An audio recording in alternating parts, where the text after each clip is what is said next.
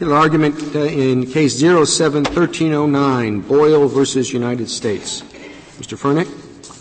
Thank you, Mr. Chief Justice, and may it please the Court. This is a case about a defendant's right to an independent jury determination of each essential element of a RICO offense, specifically a pattern of racketeering and a separate enterprise that is more than just a duplication of the pattern to keep the elements apart, ensure their distinct consideration, and give the enterprise independent meaning, juries must be instructed, as in the Seventh Circuit and elsewhere, that an enterprise requires a structure separate from the commission of the predicate acts forming the pattern. Mr. Fernich? Yes, are, Your Honor. Are we talking just about the instruction to the jury. I know you think that the instruction given here was incorrect. But is, is it just a question of charge error, or are you saying that there was insufficient evidence of enterprise for this case to go to the jury? I'm not suggesting, Your Honor, that there was insufficient evidence of, of, enterprise to go to the jury. My primary point is with respect to the charge. We so you're saying if, if, a proper charge had been given, this jury, on this evidence, still could have convicted the defendant? We contend to be sure that the evidence was legally insufficient under Rule 29, but we are pressing principally the first uh, the jury argument claim here in this court. We do contend that the evidence was legally. Did you make that? Did you make that objection in the trial court? Uh, yes, we did, and we preserved it in the Court of Appeals as well. And there was, as Your Honor knows, uh, no published opinion with respect to either issue. So uh, both issues are preserved. Now, Your Honor, under a Second Circuit rule that functionally conflates the two elements, that is, enterprise and pattern, Uh, the jury in this case was not so instructed as to the need for an enterprise with an existence separate and apart from the racketeering acts forming the pattern. For that reason, we contend that the judgment below must be vacated. The, the error was the failure to give the instruction that appears on page 95 of the joint appendix. Is that the error that you're complaining about? Not merely so, Justice Alito. Uh, that's why the entire relevant excerpts from the jury charge are included uh, in the joint appendix. We objected to the entirety of the charge, uh, in addition to requesting specific language of our own.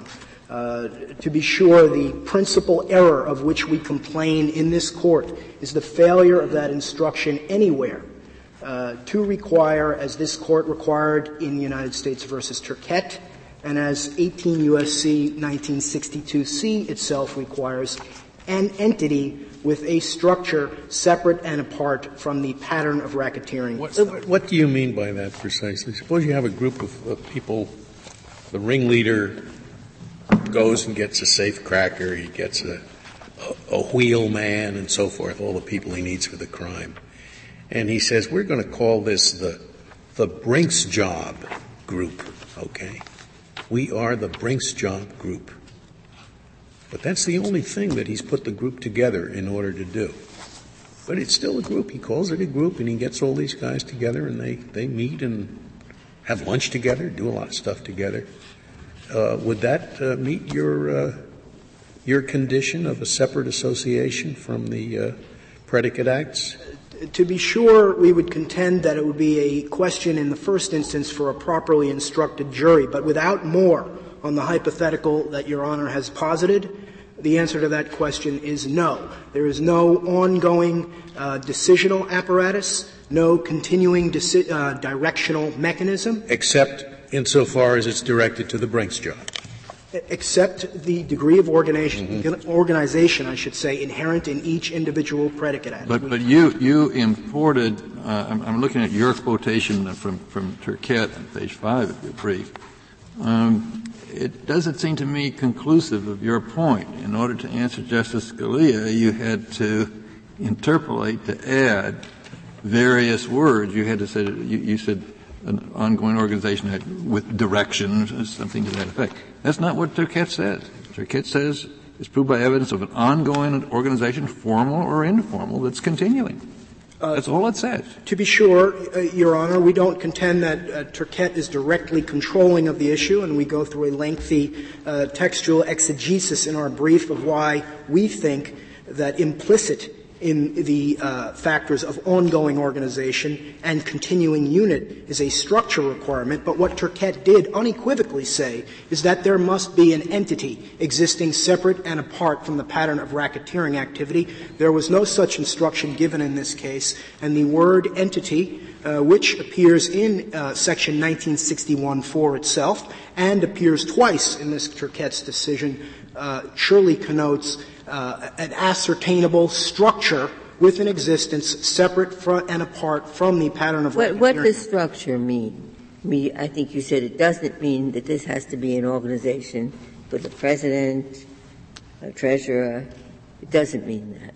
It could mean that in an appropriate case, Your Honor. It surely would yes, be appropriate. What, what is what is the minimum to qualify as having a structure? The minimum is a separate ongoing, continuing existence apart from the commission of the predicate acts themselves and the members necessary to commit those predicate acts, because that, by definition, by definition, I should say, is the pattern of racketeering activity, and moreover, it is also inherent in any criminal conspiracy that extends over time. To be more specific, the bare minimum requisites for a structure would be an ongoing directional mechanism a continuing decisional making unit, decision making unit, I should say, and some sort of coherent existence between the commission of the racketeering acts themselves. Those are the main ingredients. So all you have to do, and to, to pick up on Justice Scalia's hypothetical,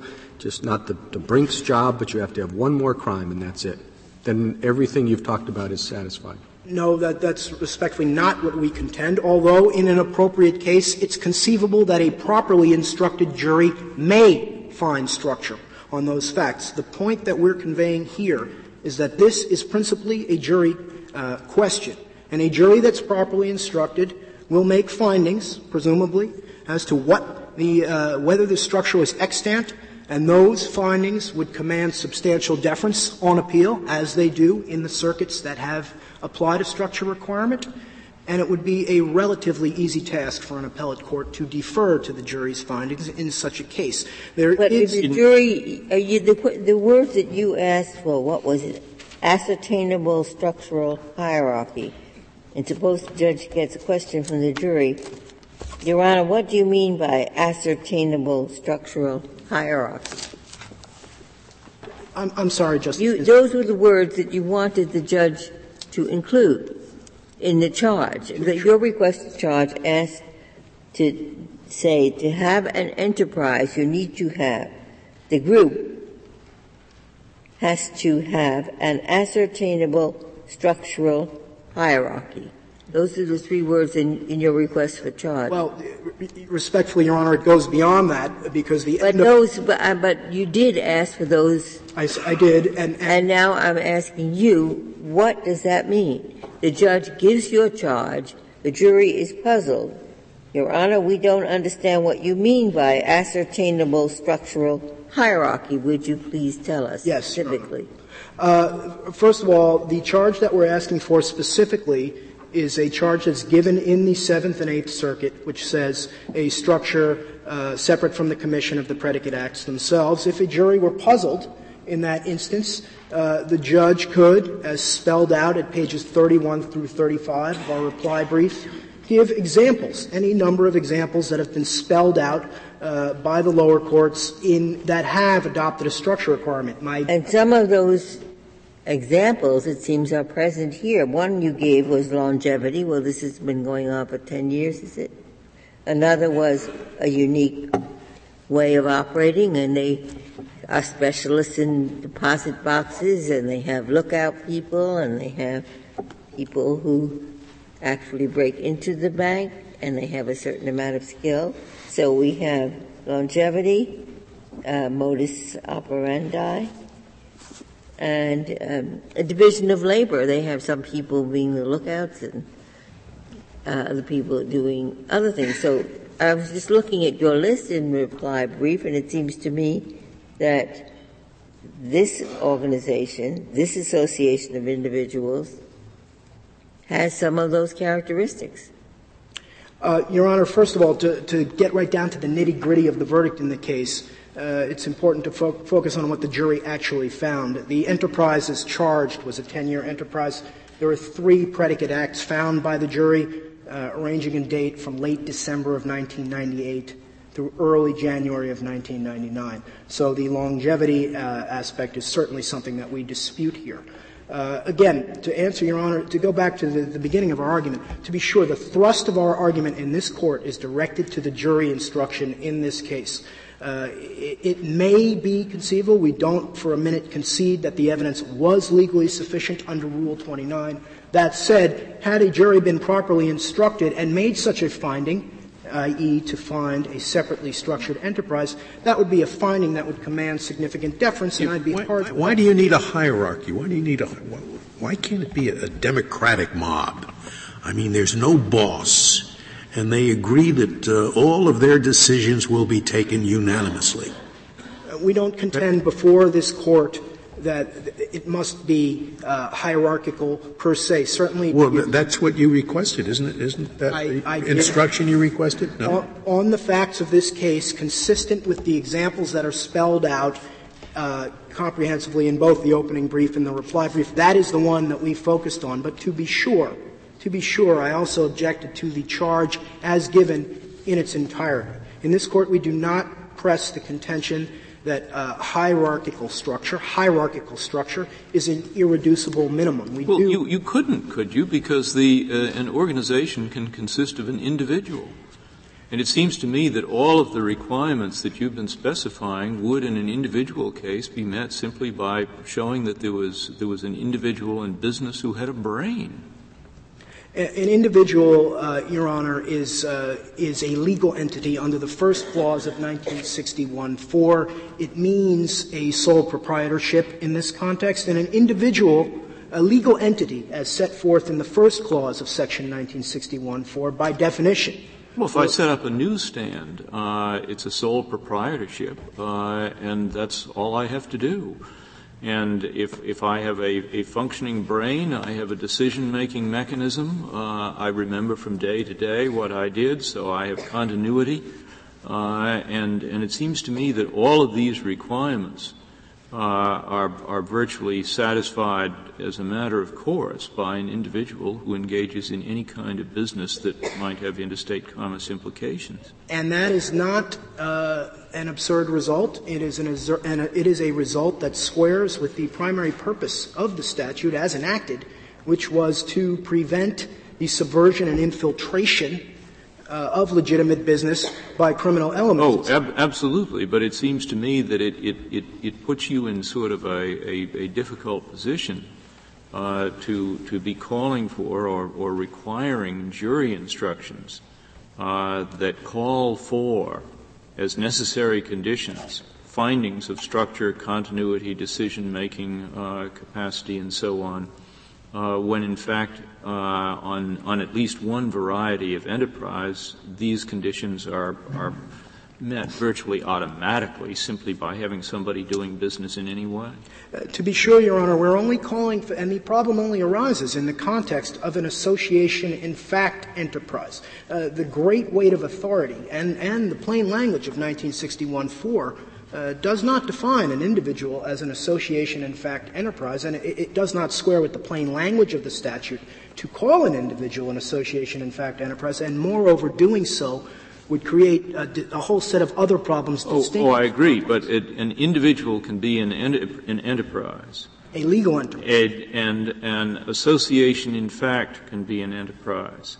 And if we accept those two propositions, then I think you've got a tough row to hoe uh, in saying that any enterprise which is not an individual has got to have uh, all the formal characteristics uh, that you talk about, uh, given the fact that those characteristics are automatically satisfied by an individual. Uh, we don't, we don't uh, press that contention, Your Honor. We specifically press it for the phrase any union or group of individuals associated in fact, although not a legal entity. The individual portion appears in the first clause of the statute. The distinctness problem simply does not arise in the context of a legal entity enterprise. And it's important to note, as this court said in Salinas, recognized in Salinas, virtually every criminal prosecution that's brought under 1962C is brought against an illicit association, in fact, enterprise. The, the, uh, pr- uh, the scenario of an individual being an association in fact enterprise. I don't think it's a valid association in fact enterprise as a matter of law. There's a line of cases from the Seventh Circuit that says it's not. And this structural problem, having a structure that's distinct from the pattern of racketeering activity so that the two enter- elements, I should say, are kept separate and apart, only arises in the context of an association in fact enterprise, which is of course is a very, very wide swath. So would it, would it, Well, the- would it include, uh, say, a street gang? How about, uh, this may be before your time, but the Lavender Hill Mob? I'm sorry, Your Honor? It was an I Alec Guinness movie. Uh, the Lavender Hill Mob. It Oh, uh, is, uh, look, certainly we don't uh, have any quarrel with the proposition of street gangs, and uh, uh, many of them are cited in our briefs. The, uh, the great preponderance of, of, typical RICO prosecutions are hierarchical uh, drug uh, type street gangs, which have regimented structures. And again, to answer Justice Scalia's question, we don't contend that that's a, a, a strict necessity, but certainly they're not going to have a problem establishing a structured enterprise Well, with a if- regimented drug gang. If hierarchy isn't required, then I'm not clear what more, what you think needs to be shown beyond the fact that there was an association in fact, and whatever continuity needs to be shown in order to establish the pattern. What, what needs to be shown beyond that? Well, uh, Your Honor, It Needs to be charged to the jury that they must find beyond that. we contend that they must be charged, that there has to be a structure separate from the commission of the predicate acts themselves. The Seventh and Eighth Circuits use pattern jury instructions that give that precise charge, and there has been, to my knowledge, no reported difficulties in it. But what does that mean? It means, and, and I would take the test uh, most prominently from Your Honor's own home circuit, uh, as, as spelled out in the Riccobene case. A, uh, an ongoing decisional making apparatus to guide the affairs of the enterprise, a directional mechanism. The Third Circuit in Riccobene said an overseeing clearinghouse and coordination function, uh, and, and, and a cohesive existence between predicate acts. Now, These are there's- such I- I- abstract I- terms. It seems to me you've described this, this gang. One, one, one person's a guard, the other person brings the hook to pull the, the box off, uh, another person scouts it out, uh, another person's got the scanner. It, it, it seems to me to fit precisely what you've just described. the gang has no structure aside from that which is a necessary incident to the commission of each racketeering act. We don't contend there has to be a formal organization, but there is no evidence of any continuing, ongoing organization other than that when they get together to commit the predicate Is- crime. Isn't it pretty clear that if the person who's supposed to be the lookout doesn't perform his job, uh, he's not going to be included on the next heist? There's uh, no evidence of that in the record to my knowledge, Your Honor. Well, isn't there a a record that this is a more or less steady group that hangs out together, except when one of them gets caught and put in jail, and then they replace somebody? But this is uh, this look this was explained as a group that meets regularly in the Brooklyn Social Club. Uh, Your Honor, the, the testimony about the Brooklyn Social Club is, is a little bit uh, overdrawn, I would say, and I would direct the court to pages 58 and 74 through 75 of the joint appendix, and this is the testimony of witness Gerard Bellafiore, whose testimony, by the way, is the only testimony we know for a fact that the jury credited. Quote, just a club to hang out in, not for any type of anything. But So- one of the members owned the club, right? Uh, yeah, that, that, that's true, but I, there's no evidence in the record that they would do anything other than, for example, and this is not in the record, for example, uh, shoot pool at the club. It, it, and and uh, Bellafiore himself was careful to qualify it in that way so that he wasn't gilding the lily. I suppose you have a gang that gets together every Friday afternoon and by democratic means, they decide what crime they're going to commit that weekend. Uh, and they are multi-talented, so they, they, they look at the whole list of RICO predicates and they choose a different one each, you know, each weekend to commit. And they do that over some period of time. And in doing that, they perform different roles at different times.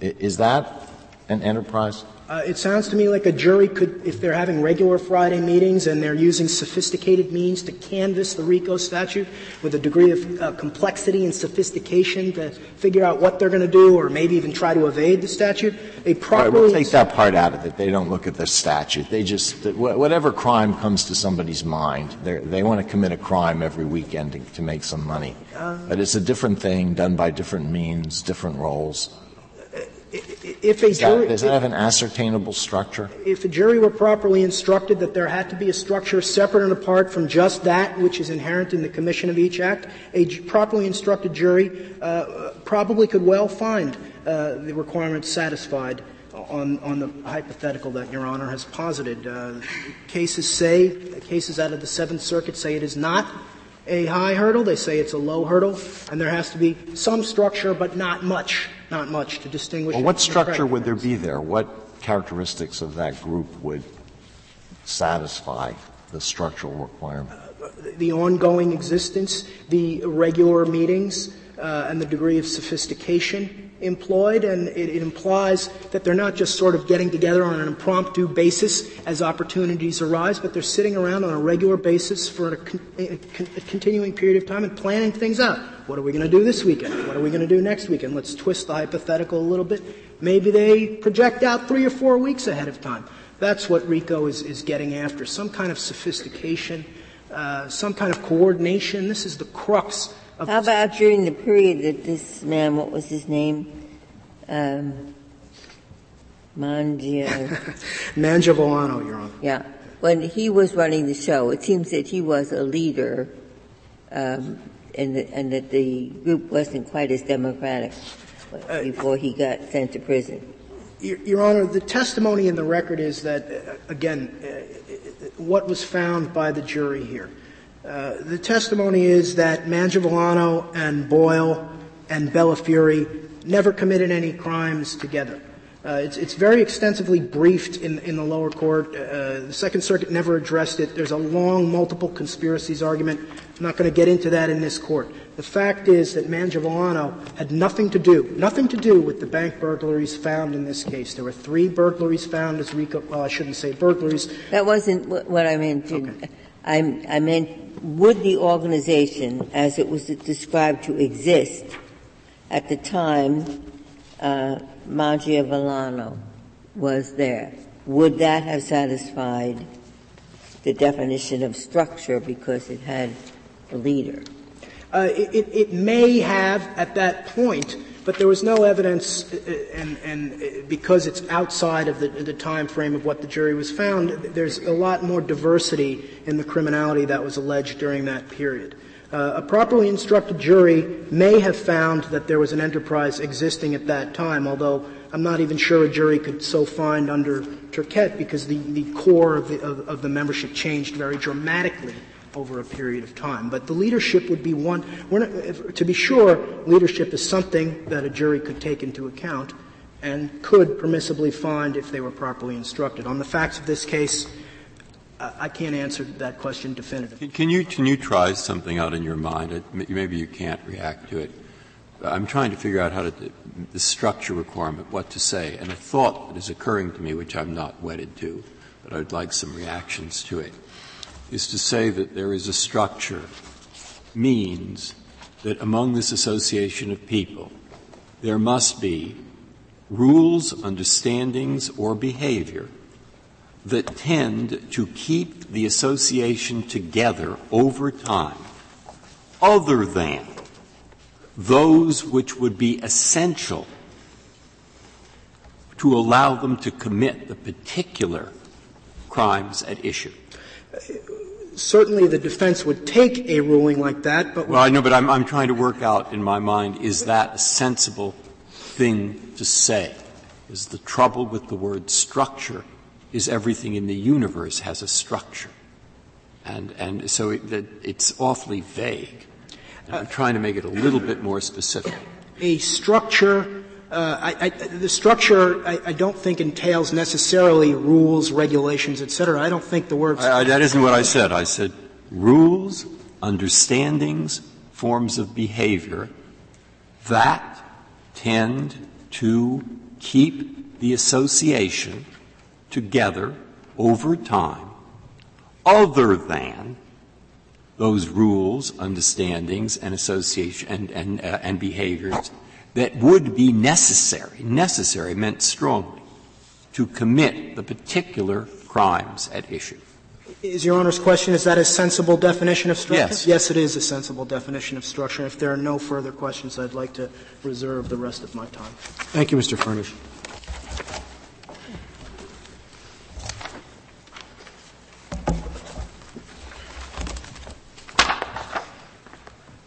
Mr. Yang?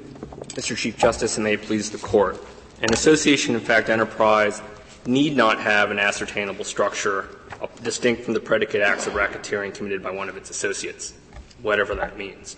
Uh, RICO's statutory text, its surrounding context, and this Court's construction of the statute show that RICO's definition of enterprise is broad and contains no such limitation. Petitioner's primary argument that the term enterprise is rendered superfluous and merges with the charge pattern of Racketeering Act is wrong for at least three reasons. First, it's wrong as a formal matter. Uh, the enterprise is a group of individuals. The pattern is a series of acts. Second, it fails to account for the fact that the relevant pattern wait, of wait, wait, wait, wait, wait, wait, wait.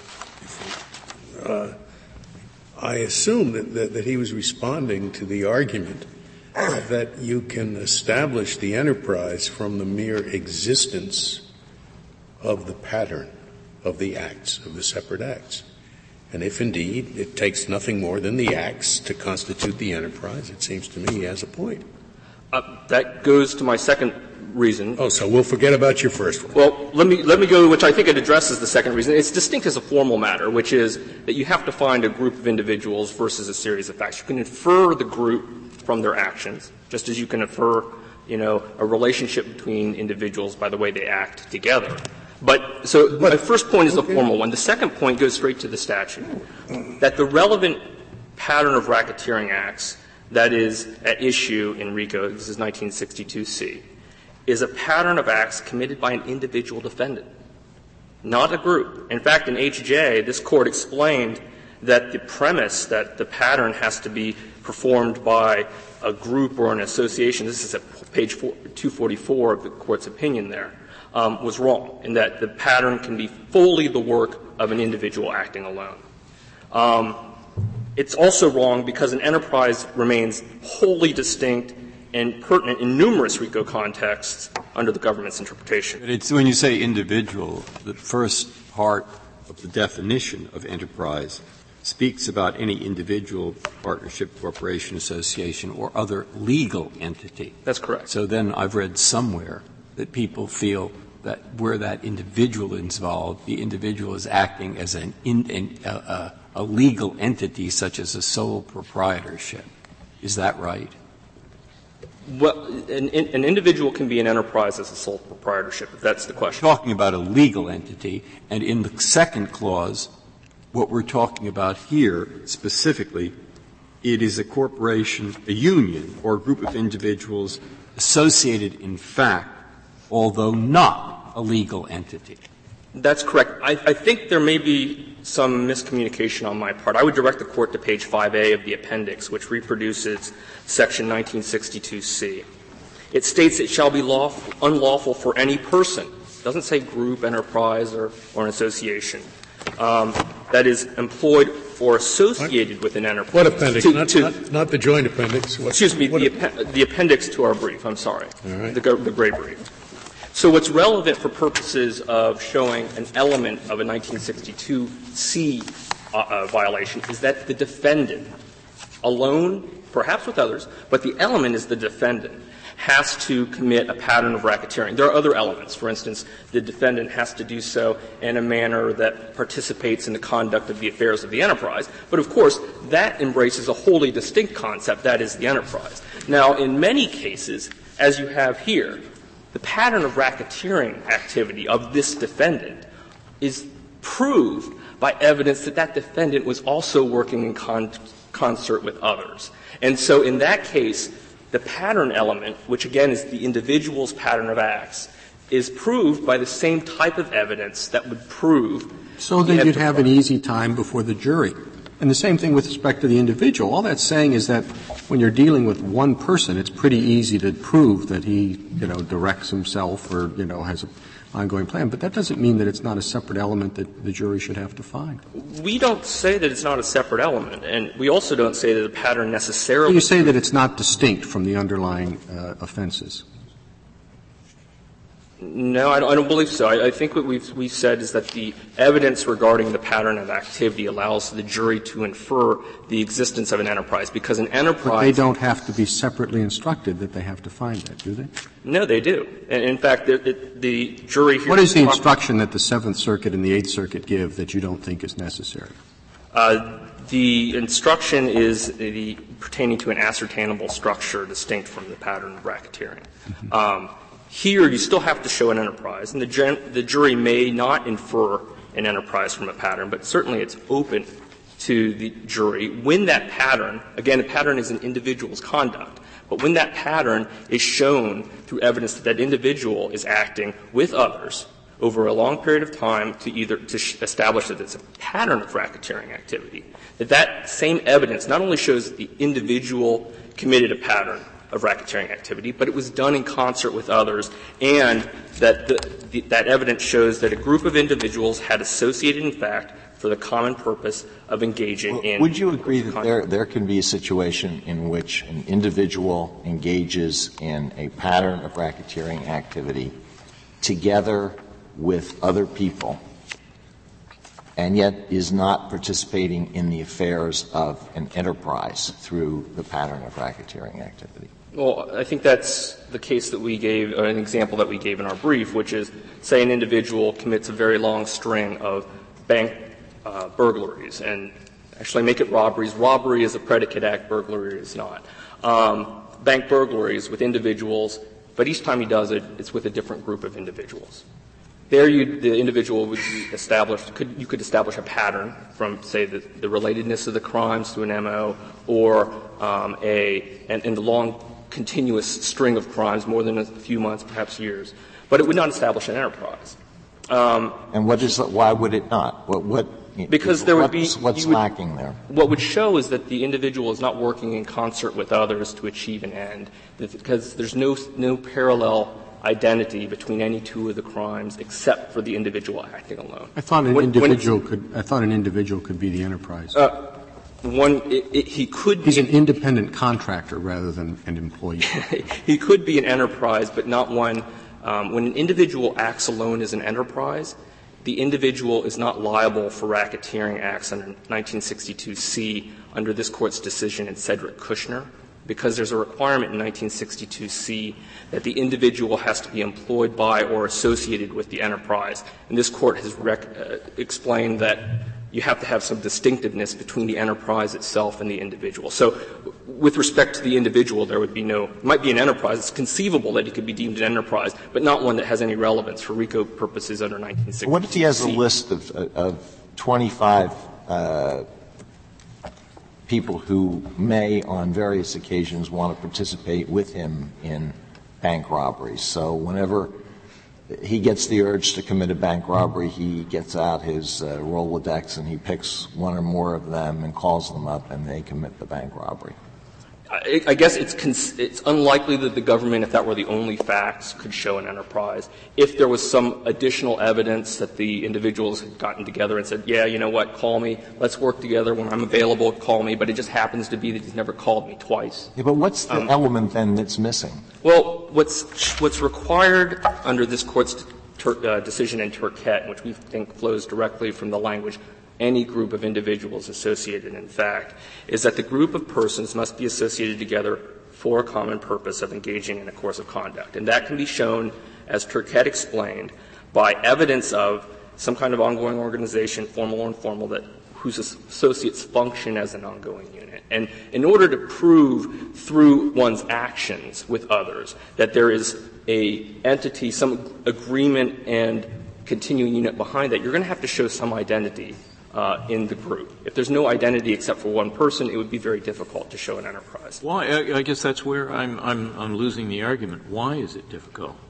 Uh, if, it would be if, difficult if, to show an associated an association in fact. I'm sorry. It would be difficult to prove an association in fact of more than one person um, as the enterprise in that context, because it would be difficult to show that that person had joined with others for the common purpose of engaging in a course of conduct. It would just be a series of distinct crimes. Then why don't you dispense with the association in fact category and simply go with the individual? That was my answer to the Chief Justice's question because under 1962C, uh, uh, there has to be yep, distinctiveness yep, um, yep.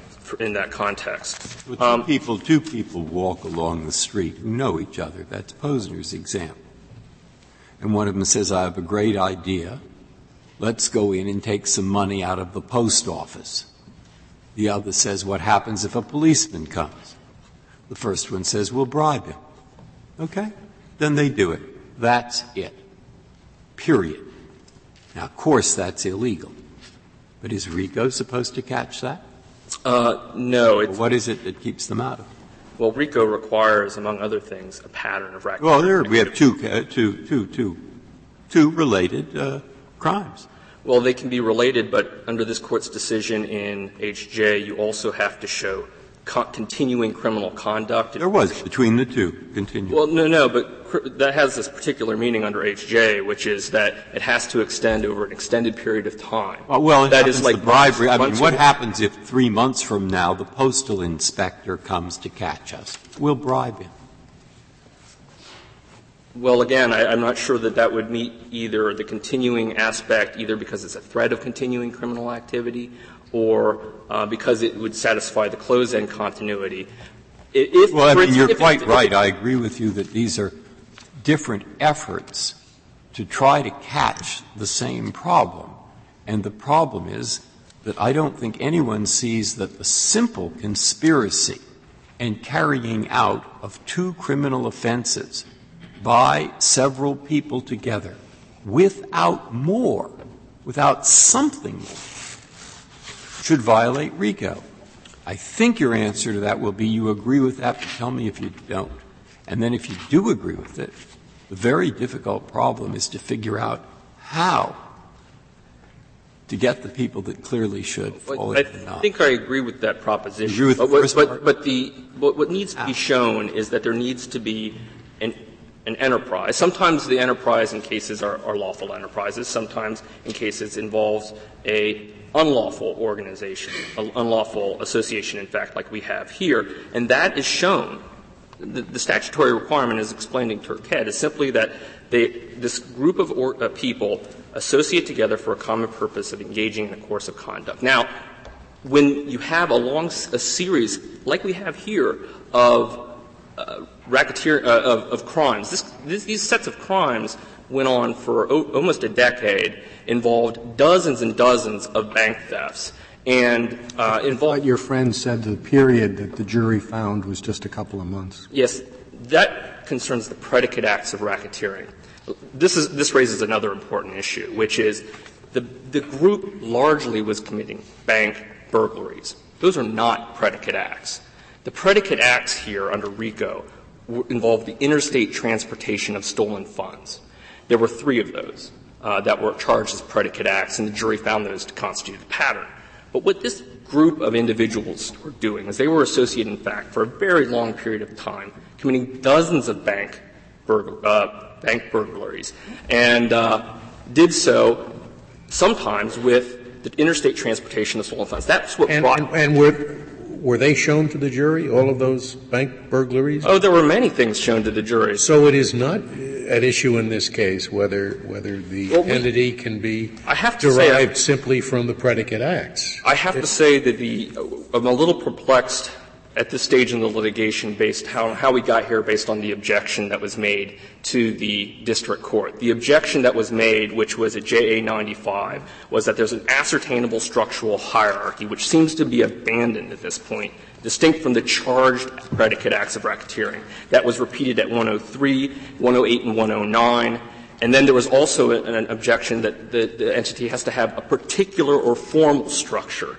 And that, that's been abandoned and is also inconsistent with Turkette, which recognized that this can be an informal uh, association. And in fact, there was not an objection to the entire uh, charge. There, counsel at page JA 97, after when the, the court explained that uh, it was going to address his proposed charge at JA 95, said, you know, I have some specific objections to the charges written, and then went through them, and raising those two objections as we've just discussed here. So we've kind of evolved in terms of what this case is all about. And even if petitioner were right, I, I don't think that he could prevail even under the charge he wants in this case. Um, but let me turn to a few anomalies with respect to petitioner's interpretation of a structure. Before you do that, uh, Mr. Yang, could you give us a, sense, if you know it, about the practical results of the different formulas that there are, are, at least three formulas, I take it, that the different circuits have approved. In, in the result of the RICO prosecutions, does it really make a difference which one of these is charged, or do they come out the same way anyway? It will make a difference in some cases. Um, there's a case called Bagaric that this court cited in its uh, national organization against uh, for women against uh, uh, Scheidler.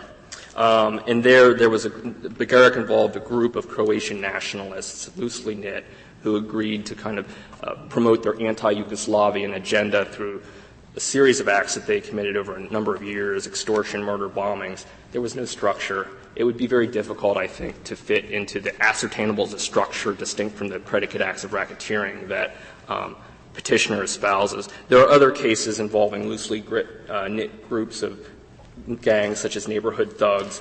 The Nascimento case involved uh, a, a, group of neighborhood thugs who protected each other, and that was their common um, common bonding element through ultimately killing rivals or intimidating witnesses. There's no hierarchy there. There were no colors, no initiation rites, but this went on over a long period of time. But beyond those, the class of cases that might fall outside RICO, uh, if the court were to adopt an ascertainable structure requirement, I think as petitioners' uh, laundry list of, of examples that the last five pages of his reply brief illustrate, that is going to involve a long course of case by case adjudication. What did you think? What did you think of the? Uh, probably not much of it, but what did you think of my effort there? And I'm I'm trying to point out as as you see, I'm open to anything that will deal with what I think of as a functional problem. And the functional problem is exhibited by that Posner example I gave you, or by two investment companies that decide what we'll do is we'll issue a letter uh, that's going to be shown to two different people. That's their only association, or maybe a hundred people, uh, but they know who they are, and they're going to be shown this letter over a period of five or ten years. And someone later comes back and says there's a false statement in the letter. Well, they shouldn't issue a false statement. But is that RICO? I mean, so, so the, the object, the object is to find a way of not overextending RICO where there is nothing there but a conspiracy to commit two crimes. Pattern is one help. The pattern's pretty vague. So all the courts but one have come along, I take it, with this other help, which is playing on the word structure. Now you heard what I said is a, as a weak effort to try to do something. What is your best effort to do something to deal with the problem? Or what's wrong with my effort? Whatever you want to say. Uh, let me first address what I think is your underlying concern that there's a problem. Uh, Turkette addressed that. Turkette addressed that it doesn't matter that the evidence used to, char- to establish these separate elements made in cases. Now, that's less. different. That's, of course, the same evidence can establish two separate elements. Well, but the problem will be conflating the elements so that every single case that you have the first set you also have the second set. That problem does not exist as well because the relevant pattern, uh, the relevant pattern of racketeering activity that is the element of the crime is something committed by an individual. For instance, let's take a, a group of individuals who commit a long string of, for instance, bank burglaries. They do so over a series of years. Bank burglary is not a predicate act of racketeering. It's a wholly criminal organization. All they do is commit bank burglaries. One individual is given the money at the end of the of each burglary. That individual transports the money interstate. What we would have there is a RICO violation as to the individual because the individual, the element is that the individual has transported the money in interstate transportation or across state lines, and that is a RICO predicate. But the other things that the, the group was doing, those are not RICO predicates. So, so the element, if, if it doesn't change, if the individual then does it with some other people, let's say he brings his buddy along, two of them do it, that just shows the evidence necessary to show that the individual, the evidence showed that the individual committed a pattern of racketeering also happens to show that he did it with group. But it's the evidence, not the element. The element of the crime in, in section 1962C always turns on the defendant's always in a case where you sue the investment company because of their one letter used four times, it's the act of the individual. In the case that Posner used, uh, it's always the act of the individual. There's always a criminal act of an individual. But if you have. And he has to be associated, however, with an enterprise for it to fall within RICO, and there also has to be a pattern. If you Let's take back indiv- my, my, hypothetical with the individual transporting the, the, money alone across state lines, you have a pattern. If you just looked at that, individual taking money across state lines by himself, that doesn't establish an enterprise. What, what would so, so the pattern exists independently um, what would show the enterprise is the fact that the evidence might also show that he's doing it with other people. That would show that he, the element that is, he's committing a pattern of racketeering activity, and he's doing it in concert with others, but that goes to the separate element of enterprise. That is it, right, and our problem is he's doing it with one other person whom he met once, and they agreed to do it, and that's a common law conspiracy. And now suddenly he's done it twice with another person who helped him, and they said they'd do it, and now we have RICO.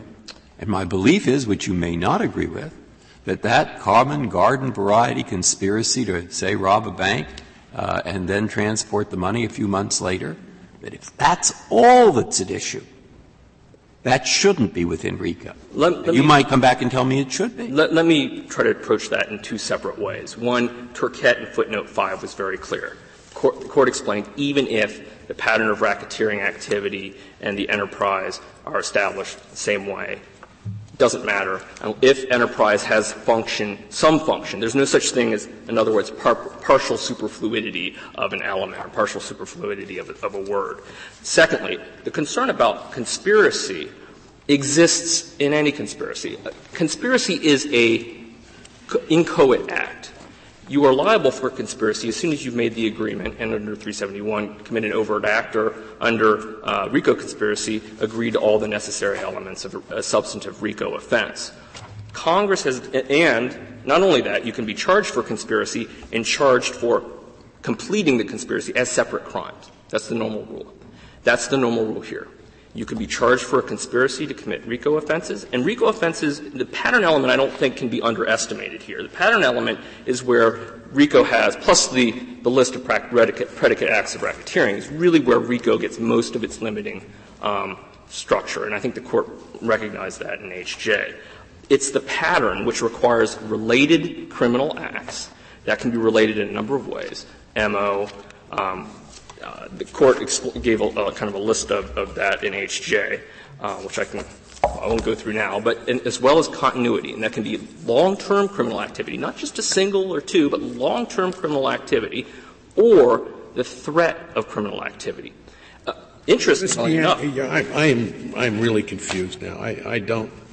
I am not sure I know what your answer to the question presented is, which is quite simply must an association in fact enterprise under RICO have some ascertainable structure beyond that inherent in the commission of predicate crimes by its members and associates?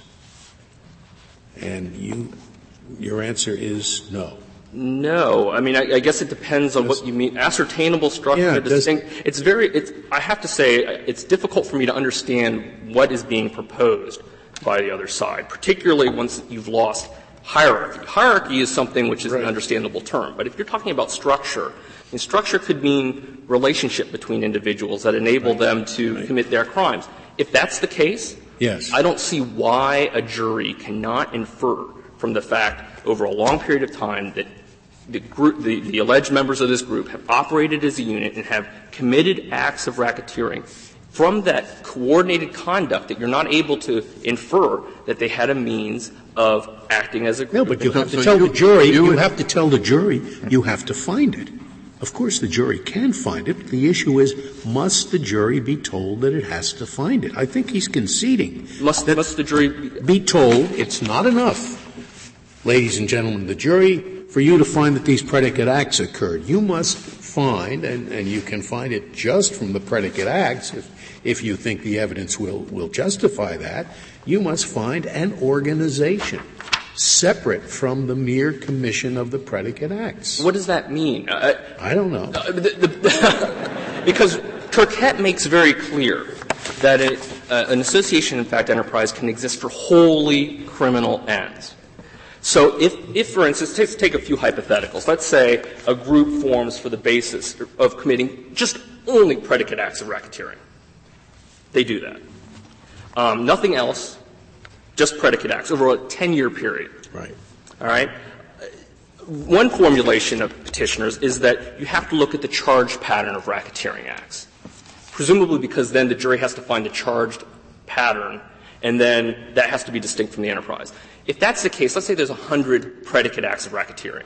All that does is say that the government has to show 99 and just leave the last one uncharged. That makes no sense. To the extent that petitioners saying, okay, there's got to be some something other than racketeering activity. Take, for instance, the group that does wholly legal, but does criminal non-racketeering acts as well as racketeering acts. That's, in fact, this case.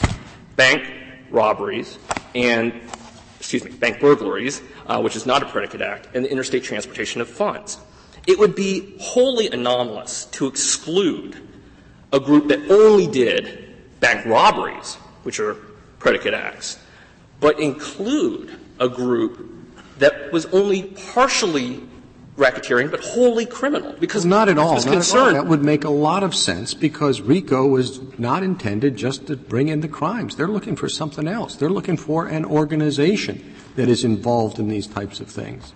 but there's nothing there's in order to, to find an organization you're not going to see any more from criminal acts that are not racketeering versus criminal acts that are. Both of them show But, that uh, you, you, you, you, would instruct the jury that if these three um, thefts that are covered by RICO occurred over a period of a year, uh, and they involved uh, lookouts and, and scanners and so forth, you may infer from these acts an enterprise as defined by the statute. they they You, might you would allow that instruction. You, yes, but there has to be more. You have to explain what would be necessary to show an enterprise. And in fact, the, the appendix to the Where, where, where in your briefs or in the material do we find the definition of what the enterprise is, other than in the statute, other than in terms of the statute itself? Uh, I mean, another, what, I believe page what do I refer to in order to supplement the instruction that I just noted, that I just suggested? page 17 of our brief re, uh, reiterates the standard. Uh, I believe it's Turkette. It, it comes from Turkette. And in the, in the uh, appendix to the petition, or excuse me, the, the joint appendix, the charge is at pages 111 through 113. Um, that is Yes, the charge. It's at the bottom of 111 where it said you can look to see what it does and make the inference rather than have, I forget, an abstract analysis. But it goes on to say that you must, the government must prove that there is an ongoing organization with some sort of, sort of framework, formal and informal, for carrying out its objectives, and the various members and associations of the association function as a continuing unit for, to achieve a common objective. The government must prove that in every case.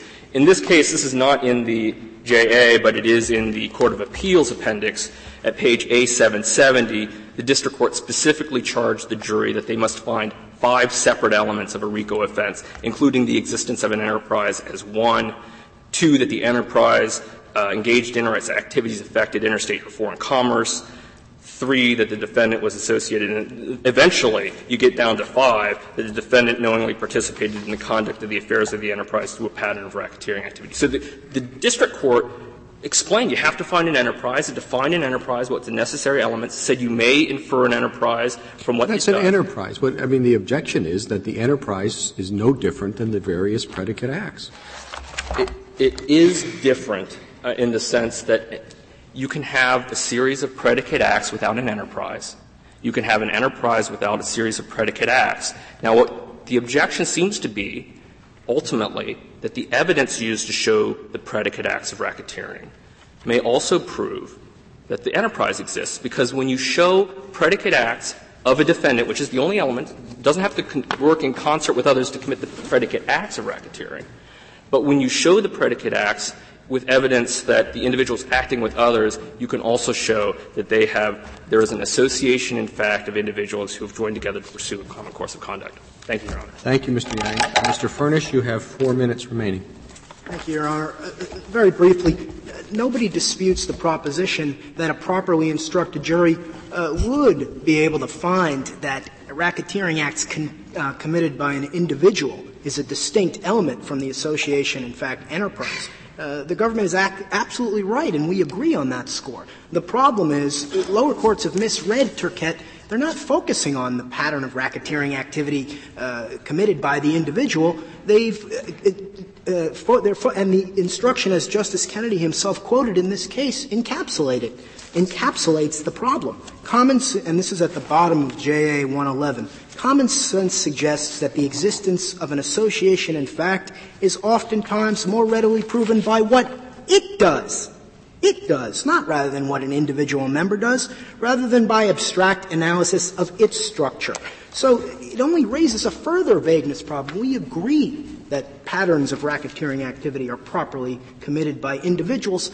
If you're going to define the enterprise solely or principally by virtue of the pattern, whose pattern would you define it by? It doesn't even make any sense.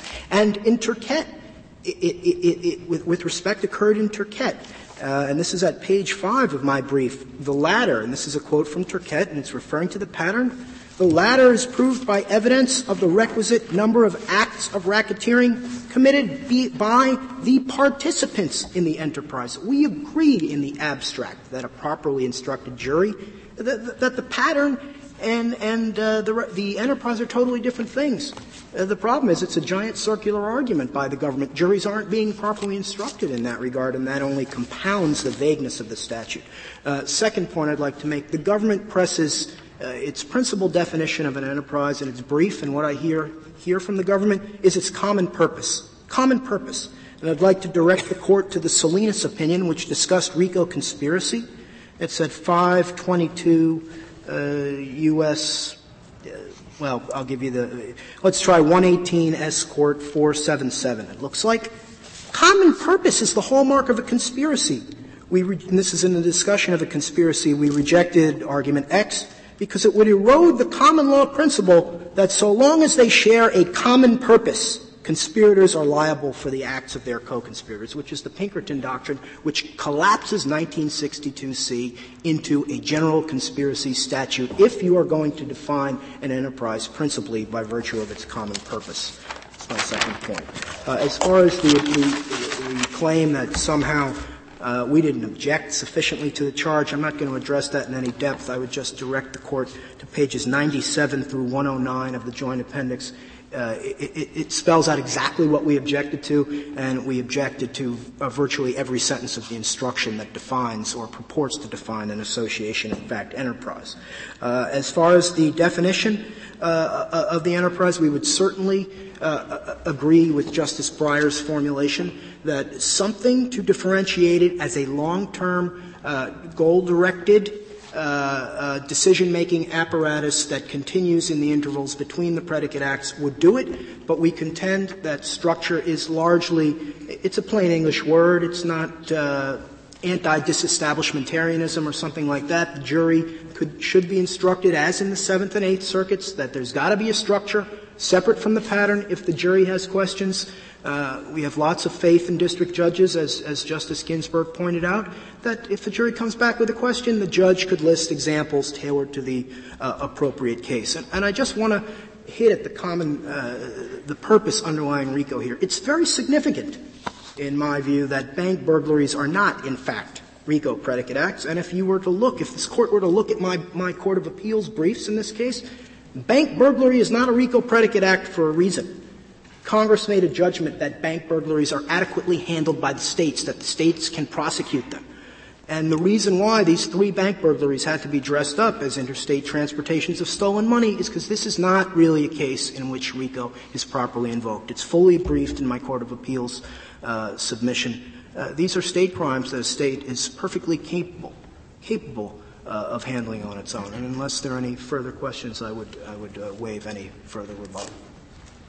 Thank you, counsel. The case is submitted.